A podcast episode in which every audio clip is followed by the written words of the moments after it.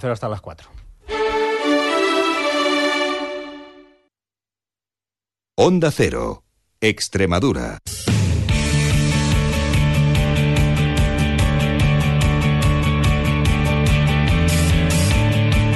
Onda Deportiva Extremadura. Juan Romero.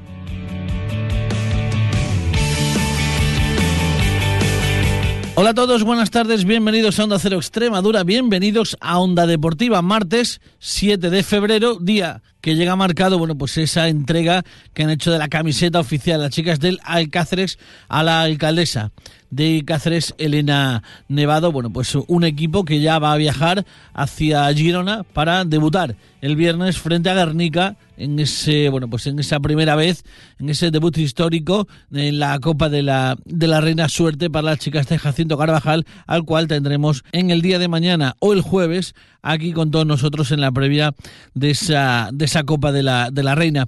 También decir que el Dieter Zafra ha anunciado que Antonio Álvarez Ito es el nuevo técnico del conjunto del Dieter, del conjunto segedano hasta final de, de temporada y bueno, pues eh, ya los preparativos de ese cacereño Badajoz, Badajoz cacereño en el vivero, bueno, pues eh, con toda una liga por delante, con todo un título liguero en juego, eh, no se va a decidir todavía nada, pero puede ser importante para el devenir de las próximas semanas. Nosotros hoy tendremos al profe Tinín para analizar toda la semana todo lo que ha sido esta última jornada, tanto en segunda B como en tercera división. Así que no perdemos ni un segundo más, arranca un día más en Onda Cero Extremadura, Onda Deportiva.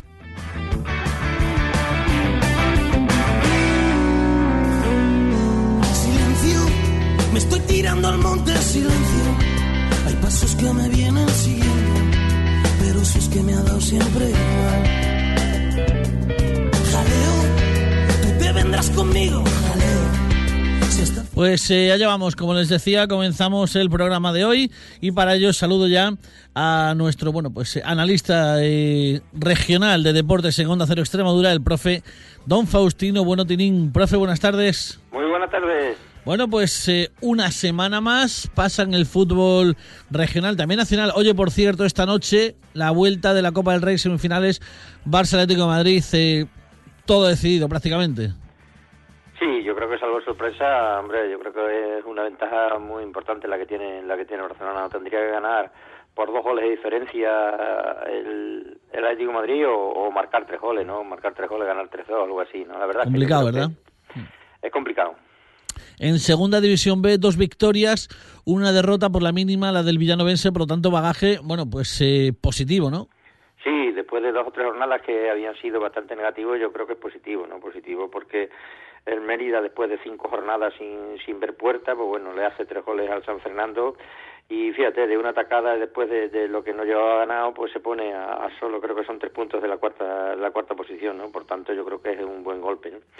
Y del Extremadura, que decirte, ese triunfo en Linares en un campo muy complicado, pues yo creo que también es un genial triunfo que también lo colocan a cuatro puntos de la salvación, cosa que parecía eh, imposible hace hace muy poquitas jornadas, ¿no? Y del Villanovense, pues bueno, sigue, sigue mm, compitiendo bien, porque bueno, estuve escuchando, tengo información que compitió muy bien, encajó un gol un poquitín ahí raro, tuvo un tiempo con un jugador menos, y bueno, pero sigue ahí, fíjate, después de todos los tropiezos, pues sigue ahí todavía en, en esa cuarta plaza que ya no puede fallar más si quiere conservarla. Eh, vemos a un Extremadura, como dice, cerquita de la salvación, a un Mérida que parece que va a llegar, parece que va a llegar a, disputar esos puestos de playoff en las últimas 10 jornadas, que es el objetivo que siempre se marca un entrenador, como diría que como diría Luis Aragonés, que yo creo que fue el primero que, que, habló de aquello, ¿no? De que hay que llegar vivo a los últimos 10 partidos, el Mérida yo creo que lo va a conseguir. Y, bueno, pues un villanovense que a, a- a pesar de llevar cinco jornadas sin ganar, no pierde la cuarta plaza, bueno, pues están todo el fútbol extremeño vivo. Sí, sí, sin lugar a dudas. Yo creo que sí. Yo creo que tenemos que estar contentos, pues sobre todo, bueno, que, que, que dábamos a la Extremadura, pues ya prácticamente desahuciado y bueno, ahora mismo pues, está dando, yo diría que, que bueno, un aire nuevo y bueno, ya te digo que esa contundencia del resultado en un campo que no, no es nada fácil, ¿eh? Ganar en Linarejo, eh, ganar con esa contundencia, yo creo que eso no solo ya en puntos, sino en, en estado anímico le va a dar, yo diría que, que un impulso muy grande al equipo. Además, jugadores que vuelven este fin de semana, como Richard Boateng o eh, Renzo López, que todavía no ha debutado. Se prevé un Francisco de la Era eh, con una gran entrada. Yo creo que, que ojo, eso, ¿eh? Eso va a ser también muy importante, ¿no? El impulso de, esa afición, de, bueno, de estar viviendo esos momentos, yo creo que eso también va a llevar al equipo, al margen de lo bien que lo estén haciendo ellos, pues yo creo que le va a dar un plus de, de seguridad para, para poder ganar el partido. En tercera división, vaya, ¿eh? se han alineado los astros, ha llegado, bueno, pues todo decidido, no al último partido, porque no lo es, pero sí que 56 puntos para, para Badajoz, 56 para Cacereño, domingo 5 de la tarde, Vivero, otra grandísima entrada prevé, y bueno, pues la verdad es que los dos empatados a todo.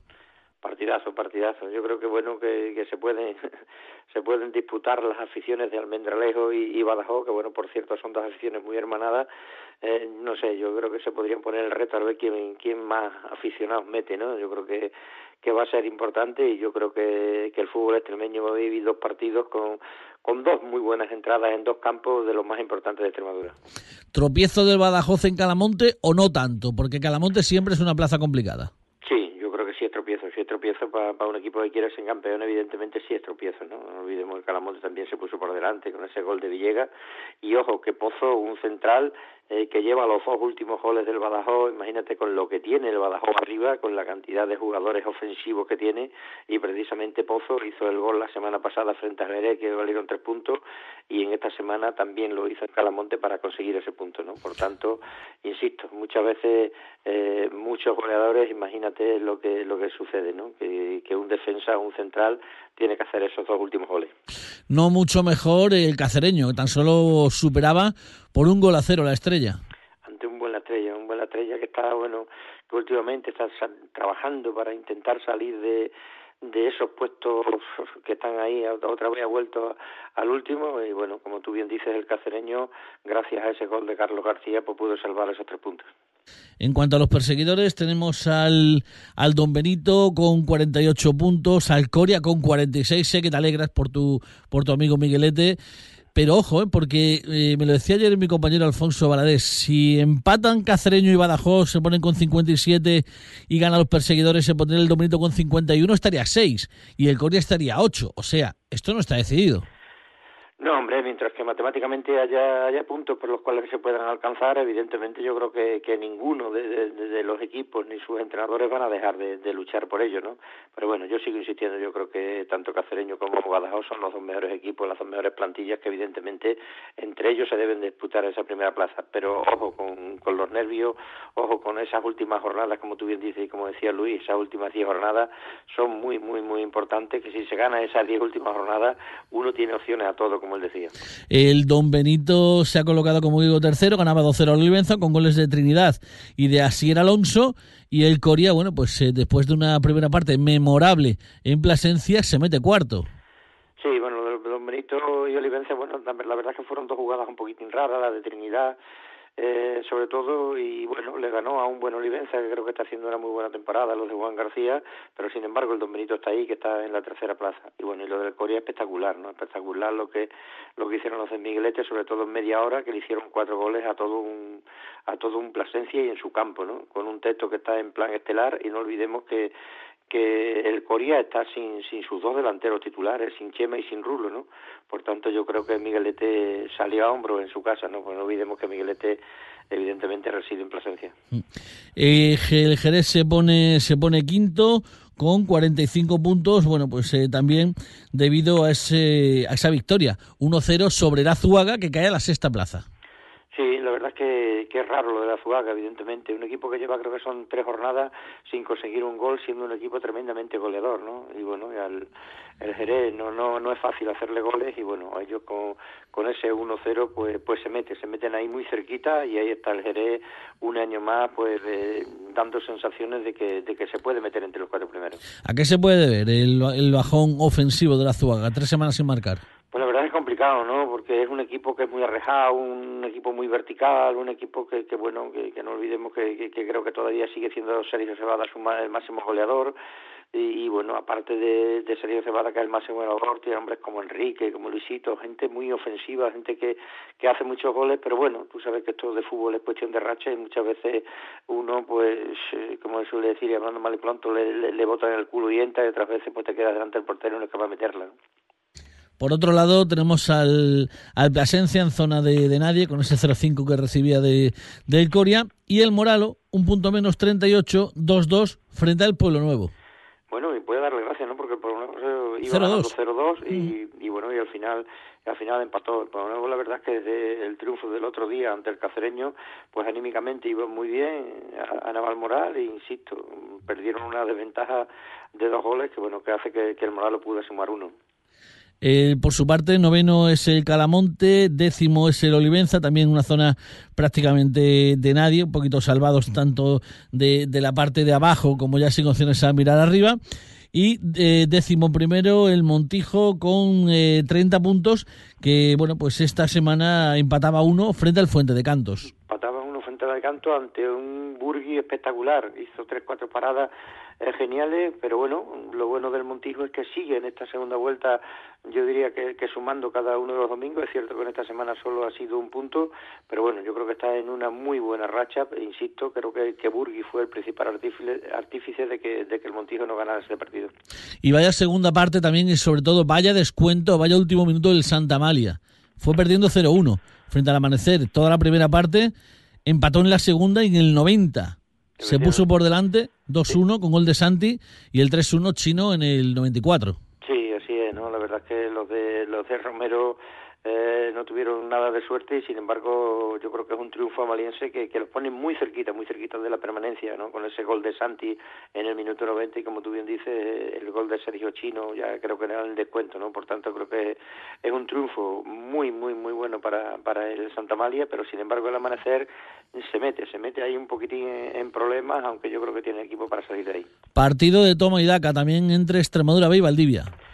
Sí, dos, bueno, dos. yo creo que también el resultado que, que tuvieron los de Mendoza creo que es un, es un buen resultado ante un rival directo, ¿no? Por tanto, yo creo que tiene que estar contento el equipo de Valdivia, que bueno, que saca un punto, eh, como te digo, sobre todo a un rival directo que lo deja de sumar tres. Más que por sumar un punto en estos partidos así, el dejar de que el contrario sume dos, creo que es tan importante como el que tú sumas. ¿no? ¿Y qué decir de ese Dieter Zafra 1, Arroyo 0 con gol de Javi Aranda?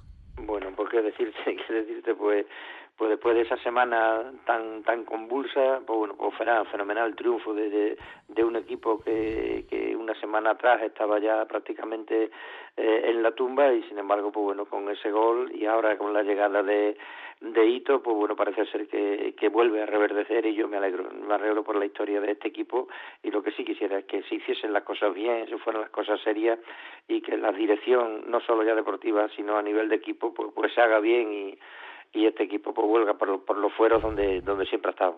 No obstante, esta semana tiene una salida complicada. Coria, muy Coria, complicada, muy Coria y Terzafra, la verdad es que muy muy difícil.